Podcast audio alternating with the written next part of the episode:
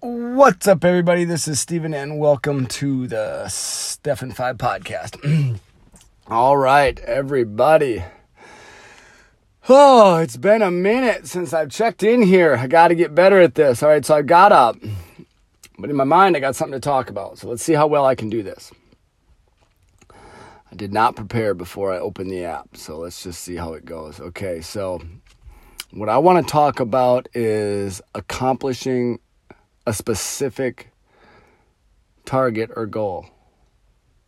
Micro, macro, it doesn't matter. So I had an experience. Okay. With a weed eater. Weed uh, with a weed eater. Okay, my friend Cliff, he's trying to figure out how to put line on the weed eater. Now, the weed eater that we went to go get is one that I've used before and I've put line in it. But the mechanism that holds the line looks completely different because it's so wore out. It's not like completely dissolved, but it like it looks way different. So I'm not 100% confident that I can make it work. I grabbed it and it didn't seem to work. Well, anyway, he comes and get me. And he's like, "Okay, I got it apart, so I got to get the line on it or whatever." I'm like, "All right, well, I'll come." So I put it back together. And as I'm doing it, he's telling me, "No, you're doing it wrong. No, you're doing it wrong. I already tried that. That that doesn't work because of this and everything." And but see, I'd done it before. You know, even though it looked different, I wasn't 100% confident that I could do it, but it all kind of started to play to get, you know, it started I kind of got in my groove, so to speak, right? To where it's like, okay, I know what I'm doing. I do this, I do that. And uh, what I did which was good, was not stop what I was doing to make a case for me being right. I believe that as soon as your highest priority is to set the record straight that you were right, you've lost. I feel like you forfeited your ability to actually succeed because it takes you off, you know, it's it's a focus issue. Like you're not focused on actually doing it or if you feel the need to justify what you're trying, it just takes focus off what you're doing. So I was able to, which that's not a very hard, that's a pretty easy situation to just keep my cool and be like, whatever, uh, you know, I'm going to do it. But it was constant, you know, it was, it was constant. You're doing it wrong. No, that's not going to work. I did this, I did that, and everything. But I kept going, I kept going, and I did it. I mean, I did it just like I always did it, and it worked just great. So that reminds me of okay, so that's the micro. So let's talk about the macro. Say you're a million, multimillionaire, billionaire, and you go bankrupt and you start over somewhere and no one knows you. Well, I guess let's talk about the show Undercover Billionaire. Like, you can't even tell them that you're, you know, you've got the potential to grow all this. You've gotta you gotta just do it. And no one knows that you're the man that can make millions and millions of dollars. So you go to start this business or to go be successful and everything. And everybody around you they have a hardwired neurological network in their brain of doing things the way they've always done them which is in my opinion, the wrong way because most people don't have the life that they want. You know, they're just working till you know whatever vacation time or paychecks or whatever, and it's just it's completely unsustainable dynamic in my opinion. So that's what you're up against when you're in the world. You know, it's the one percenter. So 99 people out of 100 are saying, "No, you're doing it wrong. No, you're doing it wrong. You're not doing it right. You know, that's not right. No, I know because of this." And and and it's constant. So but the successful person knows in his heart of hearts, like, no, I've done this before. So you've just got to shut out the noise. You've got to shut out the noise, but you can't shut out the noise in such a way that you alienate yourself and burn bridges with people that could help you because you can't build a business on your own. So it's a challenge. It's a challenge. And that's if you've done it before. So now let's look at is if you haven't done it before. You haven't done it, you've just seen people, you take in content and you you see people from a distance that have done it and you're like, "Man, what they say makes sense and look at what they have. They actually have the life of their dreams. And the steps are pretty simple. It's just and, it, and, it, and it's actually common sense, but the world doesn't operate that way. So when you go out in the world to try to build it, 99 out of 100 are saying, no, no, that's not right, that's not right. Oh, here's a good one. Oh, they're just trying to get your money.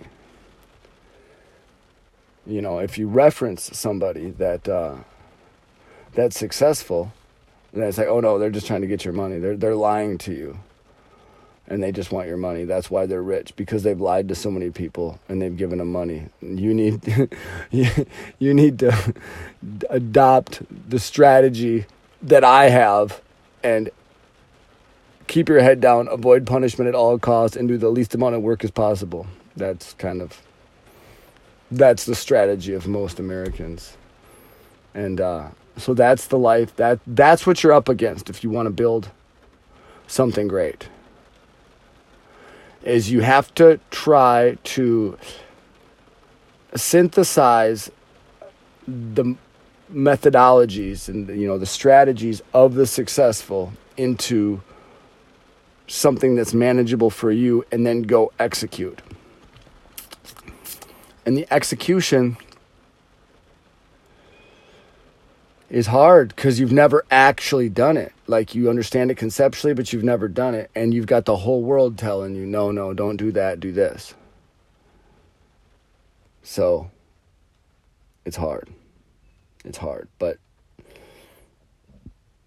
it's a Pareto distribution, though. You know, as soon as you start to come up, it's a little easier to stay up and go higher and higher and higher. But getting off that ground floor is so difficult.